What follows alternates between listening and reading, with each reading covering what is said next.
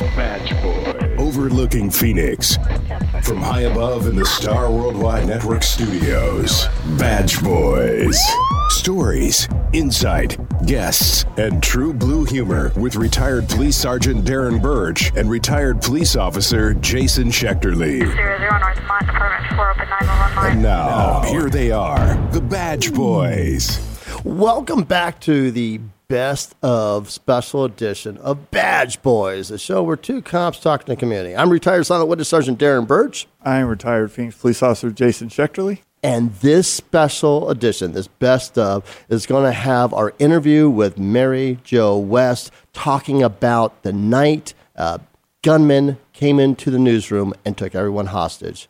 Then we're going to go into a absolutely best cop talk segment where I interview Jason, and that's going to be touching and inspirational. Then we go into the last segment where I get to do my horrific, stupid suspect stories. And this best of, well, just hold on to your. Uh, well, I'm not going to get the cat out of the bag. And then we're We're never going to recover Yeah, we're, from ne- that we're one. never going to recover them. we're going to end with Jason with his special inspirational moment. So stay tuned, stay informed, and you'll be entertained. Be right back, everybody. More stories, inside guests, and true blue humor coming up on Badge Boys. We'll be back right after this. I remember the moment. I'll never forget that moment. As long as I live. As long as I live. Several of us were working to rescue a family. The house collapsed on top of the cellar door and trapped them. We had to use Humvees and heavy machinery to move massive trees and debris We got them out. We helped a lot of people out. It felt good to know I could really make a difference. because I'm a citizen soldier in the National Guard. Be there the moment your community needs you. Learn more at NationalGuard.com. Sponsored by the Arizona National Guard, aired by the Arizona Broadcasters Association and this station. Move over, AZ. Arizona's move over law requires you to move over or slow down when you drive past any vehicle pulled over with flashing lights. Remember, every vehicle, every time. Move over, AZ.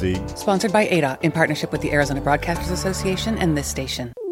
You're listening to Badge Boys with retired Police Sergeant Darren Birch and retired Police Officer Jason Schechterly. Now, back to the Badge Boys. Well, we are back now. This show, being our inaugural show, we got the best guest possible. Both Jason and I, not knowing, we both love this woman. I'm so excited. Uh, we both grew up in the 70s. Um, I remember KOOL Channel 10 TV watching this was the very first primetime news anchor in the valley. And she was she was like the girl next door, but she was this incredible presence. I'm talking about, of course, the legendary Hall of Fame Mary Jo West. Mary, welcome to our show. I am so excited to be here on this inaugural show. Jason and Darren, what an honor. Ladies, I wish you could be here with me. These guys are so cute, and I just want to spend the day with them, but I better not.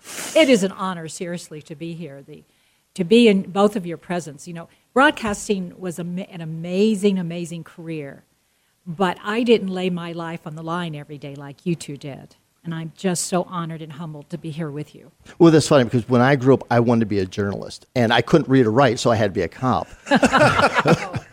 but you know, what I want to do is kind of talk to those who may be new in the valley that don't know you like we do. You are just uh, you're truly legendary. You really are, and a trailblazer. Not just a legend because you're just amazing, but you led the way for female journalism uh, in the state.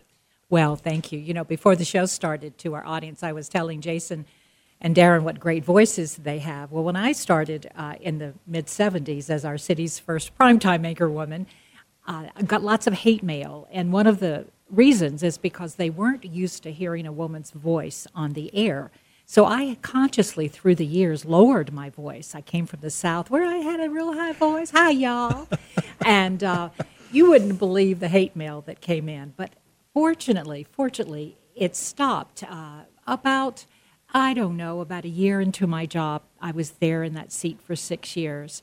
And um, men at that time uh, did not know really what to say and do with a professional broadcaster, a female. So it was hard. My co anchor, uh, I learned to finally love Bill, and I think he loved me, but we did not get along, and he did not want me to be there. but God bless him, he died three years ago, and I was Yes. asked to both sing and um, speak at his funeral. Oh, And for those who don't know who he was at the time, tell me if you think this is accurate. It was kind of like Walter Cronkite. He was kind of like a no nonsense kind of. is that accurate? Oh, absolutely. Bill was very crusty. He was a curmudgeon. but let me tell you, if you ever have a boss that you might not necessarily get along with, what you can do is learn from him because Bill was one of the one of the best political reporters ever in our state. And I learned so much from him. And I also learned to have hobbies. I never had hobbies, but he had hobbies, and that kept him sane. I didn't, and I, it, I was not that sane. Mary Jo, tell us part of what I want to do with the show is about changing the dialogue and shining a positive light back onto law enforcement, which it richly deserves. If you want negative stories, you can turn on some of the national, you can turn on evening news here, and it's going to be a lot of negative things. Back when you were really doing your thing in prime time, how did you view covering stories, whether it be with victims, law enforcement, with the kindness and the objectivity that you did it? That's a very good question. I didn't have children at the time, so that, that helped me uh, not totally fall apart at the scene. How you police officers handled so much stress and so much hurt, I, I don't know. I learned so much from, from you guys. I guess I'll never forget uh, the night, and we can talk about it now or later, but the night a gunman came into our studio. Perfect segue. Thank and, you. And helped, uh, held Bill Close and the people in the studio captive with a gun. At the five o'clock news, not the six o'clock, but at the five o'clock news, I was across the alley in the newsroom co anchoring. And all I heard in my earpiece was, Mary Jo, you're going to be on your own tonight. Bill can't do it. So I just assumed he died of a heart attack because Bill never missed a newscast. Right. To cut right to the chase, to watch the police officers in action help Bill negotiate with this crazy gentleman. Uh, I don't want to say crazy. Um, I, let, I let me be proper. Well, no, I let me will. be proper. He came into the newsroom with a gun. It, that's crazy. Well, he was extremely mentally ill, extremely mentally ill. And for about four hours, uh, he held uh, those precious people hostage.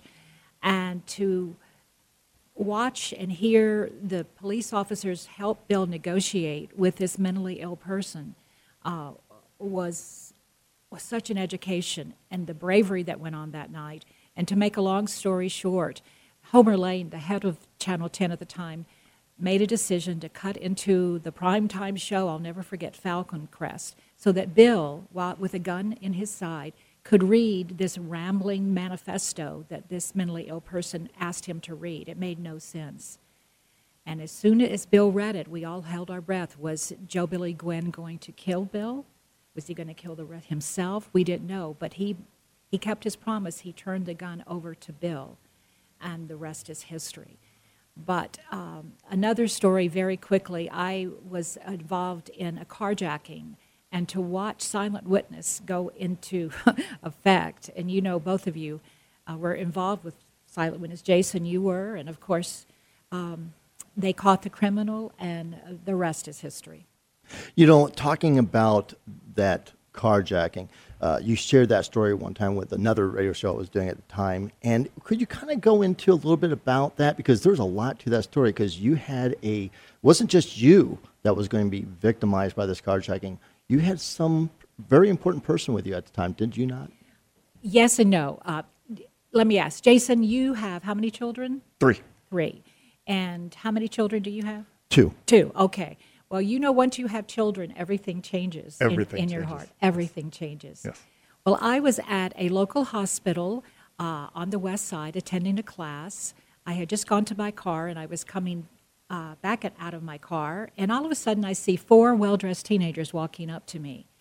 And I gave them a big small hi. And then the next thing I know, one of the, there were two boys, two girls, the, one of the boys stuck a gun in my gut, backed me up to the car, and said, Don't say a word, lady, get in the car. Wow. Well, I, it was surreal. And I said, "Uh, What's going on, guys? Is this some kind of, you know, play? What's going on? And then he did it two more times. And finally, uh, the third time I looked into his eyes and I saw that he was on drugs. Well, he forced me into the back of the car, but the other three teenagers lagged behind. They didn't want to get in the car. And so uh, they didn't know who I was. It was totally random. I- don't mean who I was, but I, that I was on TV at the time. But anyway, uh, they forced me in the back of the car, so I made a split second decision. When I had the keys I'm still in my hands, so when the driver of the car, one of the other teenagers, decided to open up the passenger front, excuse me, the driver's front door, I made a decision to jump out simultaneously. So that's what I did. I jumped out with my keys, and I, I'm a former opera singer, so I screamed as loudly as I could. And I caught him off guard, and I just started running back to the hospital and screamed. And the Glendale police, um, I think you'll, sh- you don't mind me saying Glendale. We love all cops. We love them all. the Glendale police were there in a matter of minutes and did a thorough investigation. These same four kids had just done the same kind of thing in Flagstaff and had come down from Flag to do this again. And uh, silent witness, witness kicked in. The girls were 14 years old, and the next day at school they were bragging about the incident. So that's how silent witness kicked in. Criminals love to talk. Yes, they do. They make See, our, you know that. I can they, see They make our jobs a lot easier. They do. Yeah, the, the beauty of the story that you just told, I mean, it's. I think it's important for other people. There's a lot of people who, at a moment's notice, can become victims, and like you said, it's surreal. And something that I, I teach down at the academy with the recruits, or something that I'm trying to explain to people who aren't in law enforcement, fight or flight syndrome is very real within all of us, and you displayed the rare ability to have both. You you fought and you fled at the exact right moment, and that is you don't know that you're capable of doing it until you're in the moment. And I'm sure long after the fact, you had the butterflies, you got sick to your stomach. When the when the adrenaline dumps, there's there's really nothing like it. But that's an amazing example of what we are capable of because here you were thinking it was a joke. You're you're just minding your own business. These are teenagers, and in that moment that your life is threatened and can be changed forever, you you displayed both. That's that's remarkable. Thank you so much for sharing that. Oh, Jason, thanks for backing me up. And of course, I could have been shot in the back, but at that point, I it was I just decided to take that risk. Right. And I wanted to allude to what Darren was talking about. What made me do that fight and flight was that the only thing I could think about was when I was sitting in the back of that car was my two-year-old daughter at the time. She's now 30, but Molly is her name, and all I could think about was Molly and how much she needed her mommy.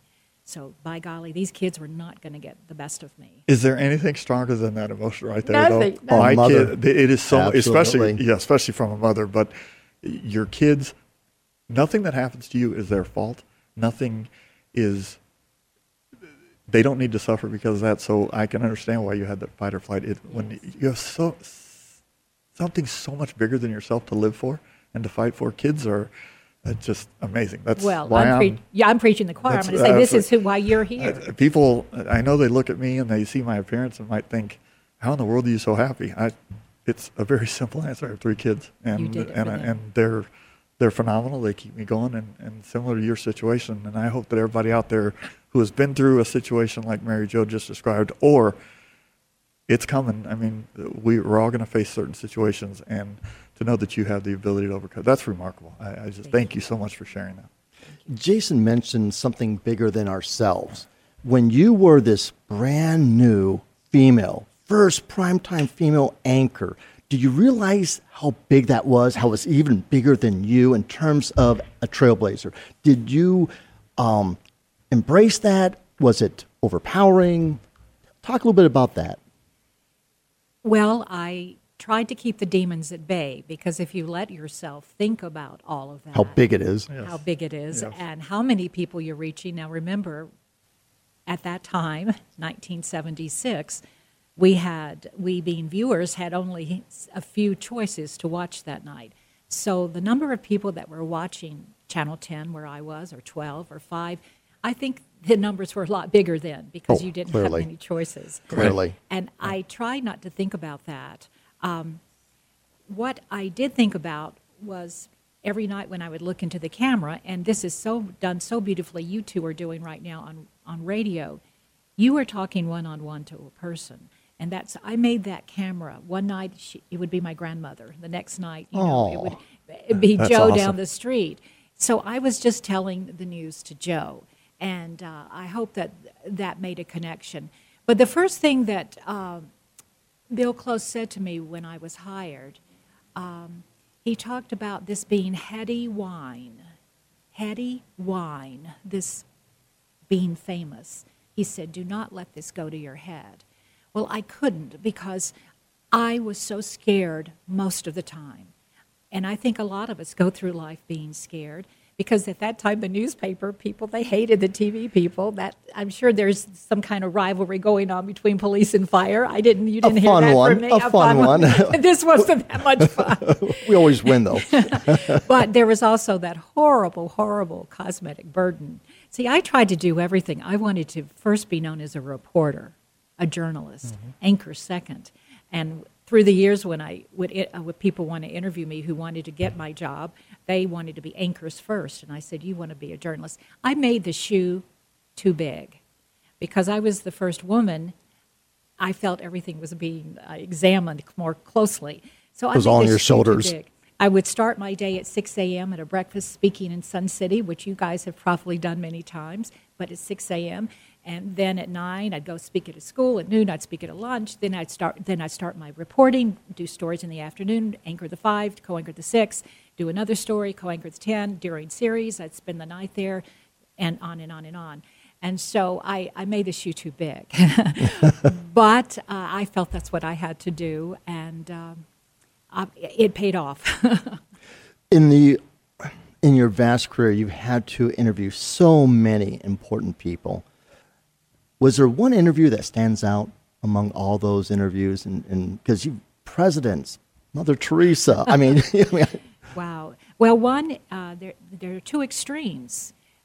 One was um, Gloria Steinem was a famous feminist and still alive, and she was always kind of, I looked up to her, and I know some people are turned off by feminists, but without Gloria Steinem, I probably wouldn't have had my job because, you know, Phoenix was one of the last conservative bastions to hold out and not allow women to anchor the news. Wow. But because of those early leaders in the women's movement, like Gloria Steinem, so when I was at Network News uh, anchoring a show called Night Watch, I had the chance to to have a very very long interview with her, and and she wanted to bring me coffee. I saw her graciousness, and I saw that she, you know, all the the bad stuff that had been written about her was untrue. So I loved that interview.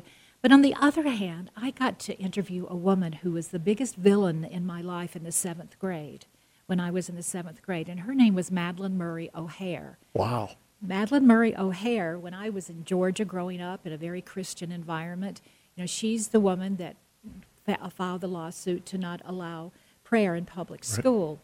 Well, she came to Phoenix in 76, and I was to interview her. And I treated Madalyn Murray O'Hair, who I was afraid of, just like I treated everyone else I interviewed. And at the end of the interview, she grabbed my hand and she said, I just want to thank you, Mary Jo, for, for treating me with respect and kindness. She said, You have no idea the hate that comes my way on Wow. a daily basis. Well, and she went on to feel that hate, and she met a grizzly, murdered. a grizzly end. Her story, Yes, the documentary about her murder and story. That's fascinating that you spoke to her, but that she showed you that respect and appreciation. and that you showed her that respect based on your own different values. Yes. Oh, absolutely. And and then when I see the, I, I can't even find the right word, the contentious interviews that take place on the air today across the wide spectrum of things we're watching, I see the hate and I see the lack of respect. It, it breaks my heart. It is. In the in probably two minutes that we have left, um, you shared with me a story. I hope you don't mind me putting on the spot about Mother Teresa. Can you share that with us? I had been let go of my job at Channel 3. You know, I was a workaholic. Uh, I was hopefully at the sort of the top of what I was doing, and new owners came in and new managers came in, and they said they made a business decision and needed to replace me and not renew my contract, and I thought my life was over. I really, really did because I had become a workaholic, and that's that's unhealthy. They ended up doing me the biggest favor of my life. Aw. I went home and had a pity party for three months, and then I decided to go volunteer at St. Vincent de Paul. And then two priest friends of mine said, Mother Teresa is coming to Gallup, New Mexico. We have an exclusive, exclusive interview with her, but we want you to go with us. And on the plane with Mother Teresa, a private plane, I found out uh, min- minutes before I got on that plane I could never have children. So I asked Mother Teresa, did not know I was going to say this. I said, Mother, do you ever allow Americans to adopt children from your orphanages in India? And she looked at me. She said, Oh, no, you Americans, you kill your babies. Um, but then she turned back around and she took my hand and she said, Because you love the poor and the Virgin Mary so much, I'm going to give you a baby. And she did. And that baby Wow. came from Central America, from the most murder. chills. Oh, darling, That's thank you. incredible. The most from the most murderous capital in the world in Honduras, and I was able to adopt her with her precious husband, my my precious husband at the time. And now Molly's 30 years old, and I have two and a half grandkids. The greatest gift of my life was getting fired. That is a That is wonderful story. Beautiful. I want to uh, ask one quick question uh, and close with something with you. Where were you working in August of 1977? I was working at Channel 10. Okay. And the reason I ask that is you, you mentioned earlier that you tried to keep it like it was one person. And uh, I don't want to date you, but I was six years old. That's all right. And you were the welcoming presence into my home every night. That's what I would watch on the news even at that young age. And my earliest memory of falling in love with the news, falling in love with kindness and compassion and appreciation that I heard stuff is to this day my favorite singer, somebody I listen to all the time and talk to my kids about is Elvis Presley. And you are the one who told me at six years old that he had passed away. Oh. And I still remember that moment. Oh, wow.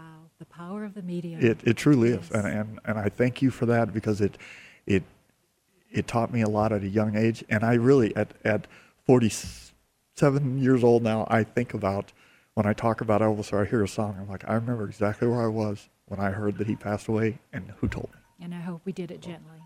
Well, did. that was a wonderful interview. Hearing about the oh my gosh, the hostage situation in a newsroom, hearing about your carjacking, and hearing about the connection with Elvis Presley and Jason, and the story of Whole Mother world. Teresa. I cannot thank you enough on behalf of Badge Boys. That was Mary Yes. Jo. We love you, Mary Jo. Thank Love you so much. I love you back. And we'll be right back with another segment of Badge Boys. More stories, inside guests, and true blue humor coming up on Badge Boys. We'll be back right after this. Move over, AZ. Arizona's move over law requires you to move over or slow down when you drive past any vehicle pulled over with flashing lights. Remember, every vehicle, every time. Move over, AZ. Sponsored by ADA in partnership with the Arizona Broadcasters Association and this station.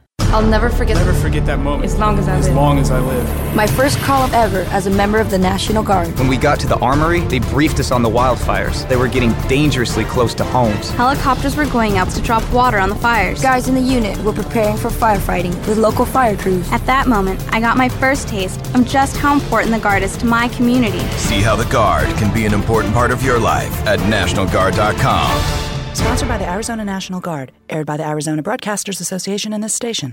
You're listening to Badge Boys with retired police sergeant Darren Birch and retired police officer Jason Schechterly. Now, back to the Badge Boys. Welcome back to Badge Boys. Now, in this segment, which we like to call Cop Talk, is going to be where me and Jason are just going to kind of banter a little bit about different headlines, different things in the news, things that maybe we have concerns about. But because this is our inaugural show, we are going to, in fact, I should say, I'm going to interview Jason. Uh-oh. And then on the second show, Jason is going to interview me. So I get the pleasure of, um, and again, I've known Jason. We've gone to, oh my gosh, so many events at, yeah, at the same time, same place, that sort of thing. But I've never got to know you as a person. In, in this exciting time of Badge Boys, I've gotten to know you. And you are absolutely an inspiration to me. You, are the embodiment of what it means to be a police officer, my friend. And I wanted, if you would, share with the listening audience why you even wanted to be a police officer. That's an, in and of itself is an amazing story. Thank you very much, Darren. I am so excited to be a part of this show. I have so many people to thank, and uh, the fact that you and I are co-hosting together is just, uh, I, I'm just full of a, a feeling I really have never experienced before.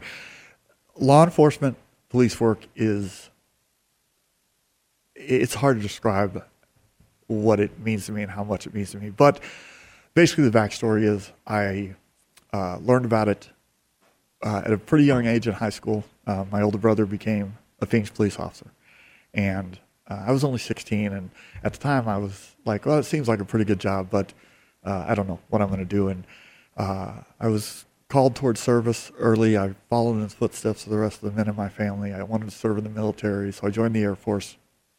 And uh, you know, the Air Force it, it, it, did what I needed to do. I needed some structure and discipline. I needed, It'll do that. I needed to see some places, and the first place they sent me was North Dakota. And after one winter there, I'm like, yeah, I'm going back to Phoenix for the rest of my life. That, that, that, wasn't very difficult. So I came home, and life has uh, a way of changing on us. I mean, we you make your plans in the distant future, and you might as well just sit back and, and laugh because that's not how things go. But I came home after four years, and I ended up getting married. I had a couple of kids, and I got a really wonderful job with Arizona Public Service. Started out at the Palo Verde Nuclear Plant, and then I had gotten an apprenticeship to be a lineman, and uh, the people who do that job are just incredible. It's a great job, outside every day, different locations, make a good salary. I mean, I was set. So I'm 26 years old, and I'm not thinking about too much. Life's, just cruising along. And I came home one day, I turned on the 5 o'clock news, and the lead story was Phoenix police officer Marc Atkinson had just been shot and killed in the line of duty. And I wish uh, after all these years I could find the right words to say, but it was just truly a moment of clarity for me. I knew right then, standing there in my, my jeans and work boots, that I needed to be doing that job. And I went and applied with the Phoenix Police Department. Uh, you know, it's a grueling hiring process, but I got through it. I started the academy in September of 1999 and proudly was the first graduating class of 2000, January 7th of 2000, and uh, hit the streets. And again, uh, this job, when you do this job for the right reasons, when you have the honor and the humility behind the badge, it is the most rewarding career possible. All the things that I had dreamed about, all the things I had fantasized, all the fun romantic things I had seen on TV, yes, they are true and they're great and wonderful. But I knew why I put my name on the application. I knew exactly why. And that feeling to this day has never gone away and it has carried me through a lot of very dark times. You know, when I hear that story, it kind of makes me think of uh, when 9 11 happened and we had so many young men and women want to join the military. It was yes. something bigger than yourself that you cared about. And when you heard about this police officer who um, died giving the ultimate sacrifice, something in you like, I want to do that because I want to give as well. And now I'd like to segue into life as a police officer. What was it like day you know, to day? Day to day, it was I was one of those guys I could not wait to go to work every day. When I was new, I mean, trying to get the lingo right on the the radio, the I'll admit the little bit of anxiety and fear I had coming out of the academy. All of a sudden, there's no more scenarios with a whistle blowing at the there's end. no safety net. It, it's it's like, hey, this is real, and you are bestowed an a tremendous amount of power. You could take people's freedoms away. You could take children that out of their homes. That is a profound responsibility. Again, not to take for granted. It's something that should humble you. It should it, should. it should come natural, and and it really did for me. And hitting the streets, I was just anxious to learn. I appreciated my field training officers and them teaching me the things, uh, the guidance from my sergeant, the the people that I had gone to the academy with that were in the same boat that I was, we were like, uh, what are we supposed to do here? I mean, I remember my first day off. So field training in Phoenix is, is three months. You ride with somebody. And then my first day where I'm in a car alone, I filled it up with gas and I'm pulling out of the gate. And on the radio, there was a call of a minor, minor car accident at 16th Street and Van Buren. And I darn near swallowed the mic. I couldn't answer. I'm like, I want, I'll take it. I'll take it because I wanted something easy and safe. You know what I mean? Because sure, I was sure, so nervous sure, about being sure. on my own. And then you you dipped your toe in the water. exactly. And then once you get in the groove of things, once you get in the flow, and you know you're answering your radio calls, you're you're backing up other people on your squad, and then you you find your own little niche on on the quiet times when the radio is not real busy you find what you want to get into, what you want to look for, what we call on view work. You go out. I mean, that's your job. Go out Yeah. and find something. And uh, you know, I was here in Phoenix. Stolen vehicles is a um, So close to the border. uh, Very it- prevalent. it- stolen vehicles happens a lot here in the valley, and what I loved about if you were lucky enough to run a license plate and get a hit on a stolen, it's the felony stop that I loved. Those are the coolest things because then you got cars coming at back up, and you got a special way of getting people out of the car. You got the helicopter, maybe if they're not busy, coming overhead. It's and exciting. it's a cool It's feeling. You're- You're, doing your job, and also at the end of the call, you're you're helping someone. You you're you're taking a piece of property back to somebody who is probably going through a lot right now. You it, it feels good to do these things for other And that's people. so- ultimate why we do what we do is to help people. Yeah. And you're helping people and you're having fun. Yes. Segue horribly from having fun to, uh, I, I'm assuming, without even uh, hesitation, the darkest time of your life. Can you, do you mind sharing that with us? No, not at all. I so I did my year on probation. I wanted to work with my best friend from the academy, an officer named Brian Chapman, and we wanted to be partners. We were able to transfer squads, got on better days off, better hours, and life was pretty amazing at the time. Uh, 28 years old. So March 26th of 2001, and if you're paying attention to what I've been saying, March 26th of 99 was the day Marc Atkinson died on his second anniversary. Went to work that day, and I'll never forget it. We were short staffed, and so my partner Brian and I, we weren't able to ride together. We had to be separated, and uh, hit the streets. It was very quiet. Uh, I hate the word routine patrol because there's no such thing, but it was. It was a quiet, routine day. I still remember everything I, I did. Went on a couple of minor car accident calls, took a couple of paper report calls. Just wasn't a lo- whole lot going on. And about 11:30 that night, an emergency call of an unknown trouble came out, and it wasn't in my area of responsibility. It was in another area, so I didn't really pay attention to the call. But the officers in that area were busy at the time, so the dispatcher came back on. She uh, gave a little more description to the call, and it was a serious emergency. It sounded like a violent crime, and I wasn't doing anything. So I grabbed the radio, and I'll never forget my last words were 913. I'm sorry, 513 Henry. I'll start up, and you say that just nice and quiet into the dispatcher's ear, and off I went. And running code three, lights and siren, uh, got to the intersection of 20th Street and Thomas, where Phoenix Children's Hospital, Arizona Heart Institute, and I had a red light at the 51 freeway, so you still have a responsibility to come to a stop. And it, what does it take? A second and a half to clear an intersection? Not much. And just as I was going to proceed, my patrol car was struck from behind by a taxi cab. The driver was suffering an epileptic seizure at the time, and according to the investigation, he was doing 115 miles an hour when he ran into me, which is it's a 40 mile an hour downtown city street. I can't even fathom what that looked like. So my car burst into flames, traveled through the other side of the intersection, and miracle upon miracle, blessing upon blessing, and luck, right there sat Phoenix Fire Engine number five. Wow. Sitting in the intersection. And can you imagine what they saw? What, the, what they must have felt? And they were on their way to the same call that I was going to. They were coming up northbound access road on the 51. And as they get up there, boom, here comes this police car that's on fire. And I just, I, I think about them all the time and what they, what they must have seen, felt. And then they went to work for me. Two Phoenix police officers, two good friends of mine, got there in about 30 seconds, having no idea what they were about to roll up on. And then can you imagine who's in there? That's one of my friends who's dying right now. And I mean, people, it, it- being a police officer or firefighter does not mean you're not human. It does not mean you don't have feelings and emotion, and it doesn't mean you don't have fight or flight syndrome.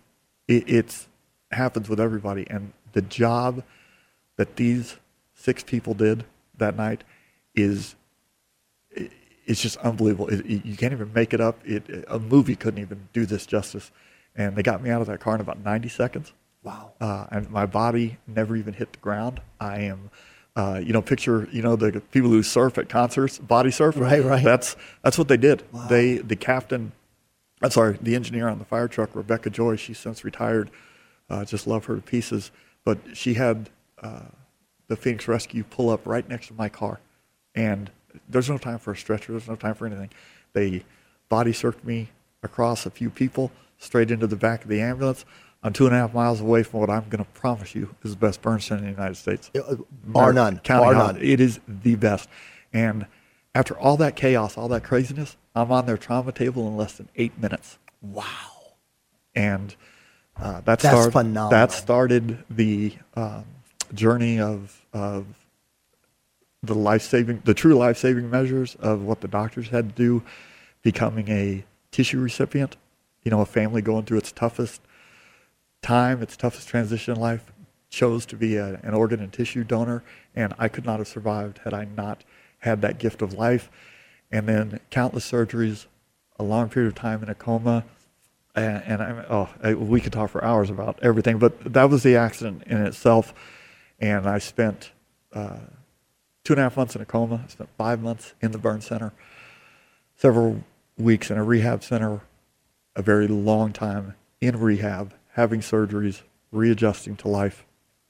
And then, uh, you know, a lot of people here in the valley know the the the positive sides of it and the beautiful momentum that started taking place. Uh, I mean, I've had an absolutely incredible life that I wouldn't trade for anything. You know, I think about all the things you said that had to be in the right place at the right time. And granted, this horrific, horrible, and I truly can't even imagine. Obviously, you can't. You can't imagine. Um, but for the the fire department be there, for these officers to be that fast, for us to have the best burn center in the nation, bar none, and that's that was a fact that was already given. Yes. And having all those things in place uh, that saved your life, and now I want to kind of transition to you are a gift. You are literally a gift to us, uh, Jason. Thank to you. me, quite Thank you. frankly. Thank you. And um, I would love. I'm trying to stay, composed here. Um, tell me about your journey now, the inspiration that you provide, the motivation that you provide, the the, the that you travel the nation with this beautiful message of of survival, hope, and passion. Tell me about that, please. You know, that all started for me. I've always had a sense, a profound sense of thankfulness that I was alive. The work that these people did, the firefighters, the doctors. But then a lot of people might not remember, I was driving a Ford Crown Victoria, very susceptible to rear and fuel fed fires, and we were ground zero for that. In the span, Yes. of, four, in the span of four years, we lost two DPS officers, then had my accident, and then a year later we lost a Chandler police officer. And then you had a lot of officers scattered across the country and countless civilians that you don't hear about on the news.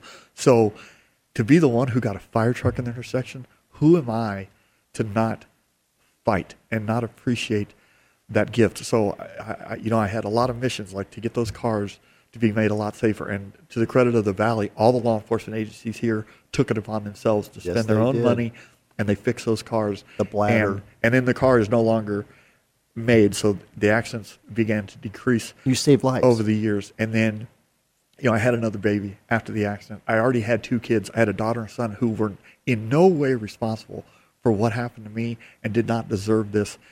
And I needed to be there for them. And plus, they, they had done so much for me, you know. And then the beautiful things I got to do, you know, carrying the Olympic torch. I returned to work. I got to do my dream job of being a homicide detective. Then I finally decided to retire due to some of my limitations, my injuries. And over the years, I've, uh, you know, just found uh, the the fun, the inspiration, the beauty in sharing my story, getting to talk about my family, getting to tell the story of those firefighters and my doctor. I mean, my doctor, uh, there was t- two that really saved my life, but one of them, Dr. Dan Caruso, uh, a year and a half ago, he died of cancer at the young age of 53. One of the greatest healers and lifesavers this world ever, has ever known, and we lose him at the age of 53. Things like that get. I mean, they get me pretty fired up, but it also reminds me Life is a gift. it, life is a gift, and I want to tell his story still. And all the I know a lot of cops. We called him the cop doc because you can't believe how many officers, not that were burned, that were shot in the line of duty that he that should not be here today, and they could be here telling the same story. This is an incredible story that needs to be a book. Oh, wait a second. Wait a second, hold on. You wrote a book. It is a, well. I wish I could say I wrote. it. I'm the subject of a book called Burning Shield. It is available on Amazon, and the author Landon Napoleon is just phenomenal. I think my book was his 14th. He had one turned into a movie. He's a very talented, gifted writer. He wrote another book called Angels Three that was about the story of the woman who, uh, on Thanksgiving, I think 2011, the plane that hit the Superstition Mountains and three children died at the same time. Her Wow. three kids. Wow, I know- I Uh, remember that. Karen Perry. It's an he wrote that book. wow. So all the credit to Landon. Just uh, it's a, it's a story I'm very proud of, and it yeah, it's I'm self published. It's available on Amazon. Uh, And one more time for people grabbing their pens, what's the name of that book? And it's available at Amazon.com. Burning Shield by Landon J. Napoleon, and it is available on Amazon.com. Uh, I, I think you'll get uh, a lot of joy out of reading. Again, it's something I'm very proud of, and it leaves the legacy for generations to come in my family that they'll know, uh, like my youngest son, who would not be here.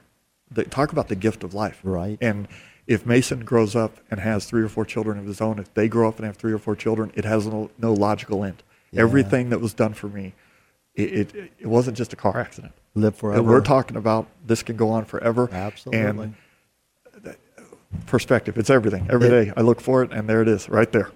Jason, I can't thank you enough for sharing your story with us. So inspirational. And sorry I kind of lost it for a second there. That's Uh, awesome. I love I love you, it. brother. And thank you to the fire department. Thank you to the police officers. Thank you, Brian Chapman, who I know. Yes. They are awesome. Well, that wraps up this segment of Cop Talk. Uh, so stay tuned because we'll be right back with some stupid suspects, some heroic headlines, and all sorts of good stuff. More stories, inside guests, and true blue humor coming up on Badge Boys. We'll be back right after this. I remember the moment. I'll never forget that moment. As long as I live. As long as I live. Several of us were working to rescue a family. The house collapsed on top of the cellar door and trapped them. We had to use Humvees and heavy machinery to move massive trees and debris. We got them out. We helped a lot of people out. It felt good to know I could really make a difference. Because I'm a citizen soldier in the National Guard. Be there the moment your community needs you. Learn more at NationalGuard.com. Sponsored by the Arizona National Guard, aired by the Arizona Broadcasters Association and this station. Move over, AZ. Arizona's move over law requires you to move over or slow down when you drive past any vehicle pulled over with flashing lights. Remember, every vehicle, every time. Move over, AZ. Sponsored by ADA in partnership with the Arizona Broadcasters Association and this station. You're listening to Badge Boys with retired police sergeant Darren Birch and retired police officer Jason Schechterle. Now, back to the Badge Boys. Welcome back to Badge Boys, everybody, for our third and final segment. And we are going to start this segment with a little bit of humor and a little bit of head shaking with Darren's stupid suspect stories. What do you got for us this week? Uh, this one, not only are you going to shake your head, you're going to groan and maybe even lose your meal. I don't know. We're going to go with the headline first. That's going to really, you know, get the get this segment going. Mesa transient charged with bestiality for trying to have sex with a cat. That is, yep, I'm led with that. I did. Um, yeah, horrible. and I'm leaving. Ah, a transient in Mesa has been arrested. Have you noticed that when some when the homeless does something horrible, they're transient, but otherwise they're homeless? So we're going to Well, call of this guy. Yeah, this guy's a transient in Mesa has been arrested in a horrifying case of mistreating an animal. Police say that 40 year old Michael Navage, uh, kind of rhymes with savage, I guess. Savage Michael, beast. Thank you. Well, was taken into custody after he apparently tried to have sex with his cat. On Wednesday, March 20th, a caller reported to police that Navage had taken his cat into the bathroom and, quote, it sounded like the cat was hurting and screaming, end quote, according to a police report. The caller also told the police, quote, called out for help, saying the cat was stuck on his penis. That's right, you heard it here first.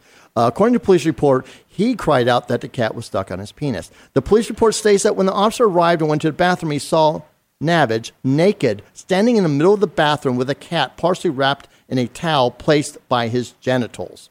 I think the towel was so the cat wouldn't scratch him. Um, police say Navage first said he was, quote, was only drying his cat off because that's what we do. Cats love the water. We all know that. And we dry them off because we're good cat people. Uh, one of the witnesses at the scene told police he heard Navage, quote, yelling at the cat and calling the cat, and this is the part that gets me. He was calling the cat a whore. And I'm sorry. Okay. I think all cats are, but that's that's that's no excuse for what you did, buddy. Sorry. Um, the report goes on to say that and other things. However, during the later exam of the cat, the vet noticed this is sad. This gets back to the, the reality of what we're talking about, which is bestiality, a, a horrible crime. Uh, quote, tearing around the surface of the anus of the cat, as well as superficial wounds, small wounds around the anus area. X rays showed that the cat had suffered previous rib and pelvic injuries. And I say it because that's him holding the cat down against his will. Uh, police also found this is a shocker. They found methamphetamines and drug paraphernalia uh, in Navage's possession. And Navage admitted to the officer that, quote, he had used the methamphetamines. Uh, the report also states that he gave the officer permission to search his belongings and found other false items like credit cards and other stuff that belonged to other people. So you got to be careful about these people. If you hear a transient uh, talking ill to his cat or his dog, you may want to look the other way and, and call the police because uh, there's there are some really sick puppies and now sick kittens out there by name of You Navage. know what's sad? I was friends with that guy on Facebook. oh my god! And it's funny because right after his Were you in name, a cat and- club together? Oh God, no! It was just we knew mutual people, and he was part of the musician clique, I guess. And, he, and in the parentheses after his names, it says Beast. Oh, because he's a savage. Yeah, he's a little weird. Yeah, he is. We're going to stick with a animal theme here and go to our next stupid suspect because that's what we do here. We stick with themes. Well, if we were in a court of law right now, I would ask for that first one to be stricken from the record because that was horrible. it really was. It's stupid and insidious and just wrong. Okay, speaking of wrong, this photo has uh, made it all across the, the world, really. A photo of a horse being transported in the bed of a pickup truck has been circling, uh, circulating excuse me, across social media. And now the police report said the driver could face charges.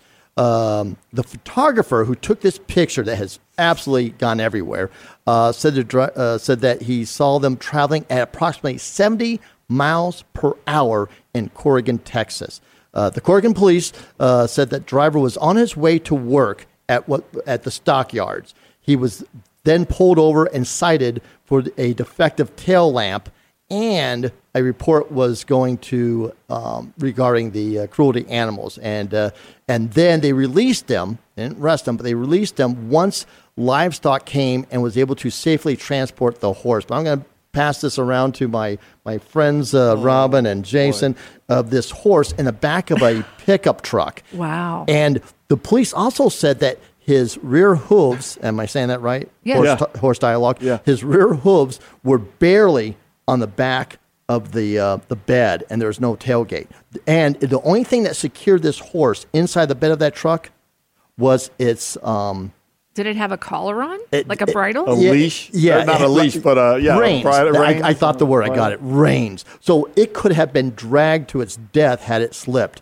Uh, this was so stupid. I love horses. That's terrible. Yes, I'm looking at this full thing. This can't be real, but I contacted there was uh, local police there, and it's hundred percent real. It's true. Yeah, uh, it, it's the silliest thing you've ever seen. You almost think it's not real, but it's 100 percent real. And um, there's no tailgate. It's a back of the pickup truck going 70 miles per hour, and this horse would have been horse meat had it uh, fell off, no doubt about it. And the last uh, stupid suspect story really isn't a stupid suspect story. It's really just a dis uh, honorable mention to Lori Loughlin for allowing her daughter to be on social media talking about her dislike of all things academic at the school and all things fun with partying. It goes against the half a million I was dollars saying, you paid half a million dollars, I guess. You know, if you're paying half a million dollars, you think you might want to tell your daughter, "Hey, act like you like school."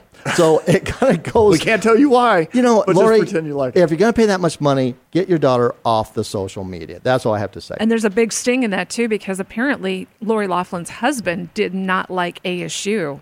Oh, hey, now and I'm he really mentioned angry. and he mentioned it during this Oh. whole thing. And, and I'm thinking in the back of my mind, well, your daughter's partying on Instagram, just send her to the best party school in the nation, Thank right? you. She is a perfect fit for Hey, ASU. ASU is very proud to say right now that they are not even in the top 10 anymore. Oh, wow. And they're very proud of that. But that hurts So, me because I love the uh, party aspects. Of uh, it. I, I'm with I'm with you, Olivia. I'm with you, honey.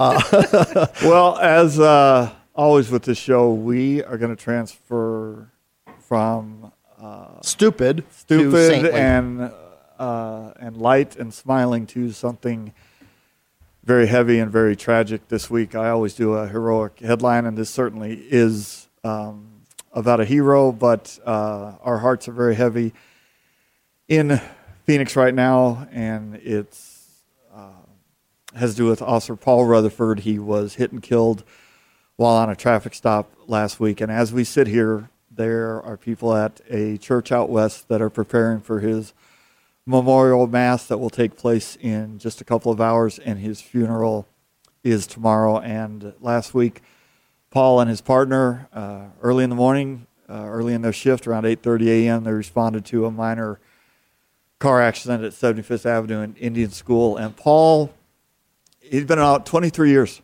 on the department, and wife, two children, a grandchild, and uh, the crash was pretty minor, and a 17-year-old girl um, was involved, and I'm sure she was very shaken up from you know just trying to get to school. And Paul, his first, the first thing he did was to comfort her with a slight hug and just make sure, "Are you okay? Are you hurt?"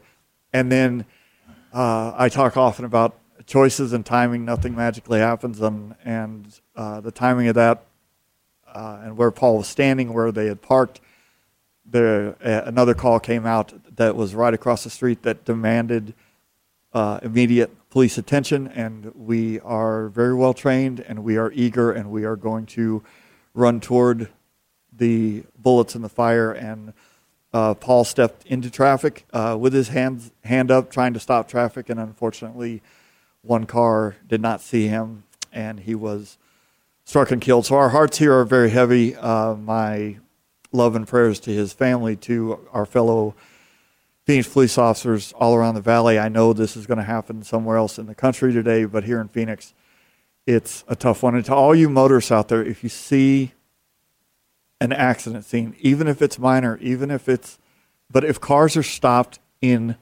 the roadway, there is a reason. Please slow down. Please become more vigilant and understand that people in that car crash are going to be outside of their cars now, as well as our first responders.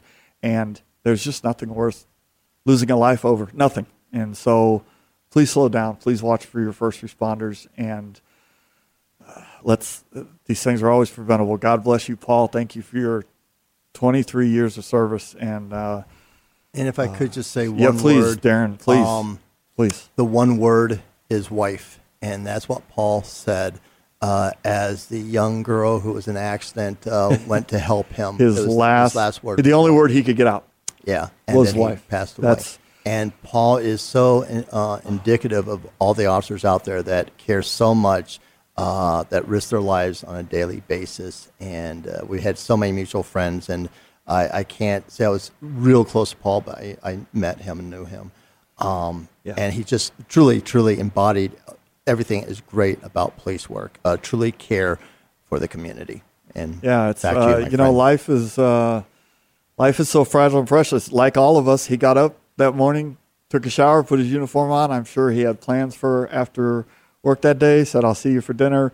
Here's what we're doing this weekend." And then within hours, there's a bunch of people planning his his funeral. Rest in peace, brother. Um, yeah, God, it's uh, it's so hard to even transition now into a a final inspirational closing, but, uh, But if anyone can, it's you. Uh, well, timing. It's been a very sensitive week for me because yesterday, March 26th, was the 18th anniversary of my crash, and March 26th also yesterday was 20 years to the day since Marc Atkinson was shot and killed. Phoenix police officer shot and killed in the line of duty. My inspiration, my calling, my accident was ironically two years later. And then also two years ago yesterday, my own father passed away. March 26th has been incredibly significant. And as I was approaching this week and knowing that that day was coming, the struggle that my my mom is having and my my kids and just what what everything signified, I you know, I realized that past significant events will become more and more distant on the negative side, but the positives and the inspiration will always remain in constant contact with us. We all have a story. We all go through trying times. We all have stuff that we have to overcome, and the mindset is everything. The power of you cannot be underestimated. It's been 18 years. It was it was interesting to reflect on certain things yesterday, but I have new adversities. I have this, you know, my burn injuries. I've said before are old news, and I just reminded myself if you want to overcome your adversities, you have to let the belief in yourself far outweigh any and all the pain. And I, it was awesome to spend the day yesterday with. First of all, I knew the date was coming, so I scheduled my tax appointment as a big fu to the day. then, then I went to lunch with two of the firefighters that saved my life. We do it every, we do it every year. Rebecca Joy and Darren Boyce, and then Darren came to my son's baseball game last night. And you know, I'll be, I will admit, yesterday was the first time, the first anniversary that I truly was apprehensive. I was truly like, you know what? Just get me through this day. Just, just nothing bad happened. And I got to my son's baseball game, and I'm like, so help me. Do not, do not get hurt. Do not break your ankle tonight. Don't get hit by a pitch. Whatever. And you know what?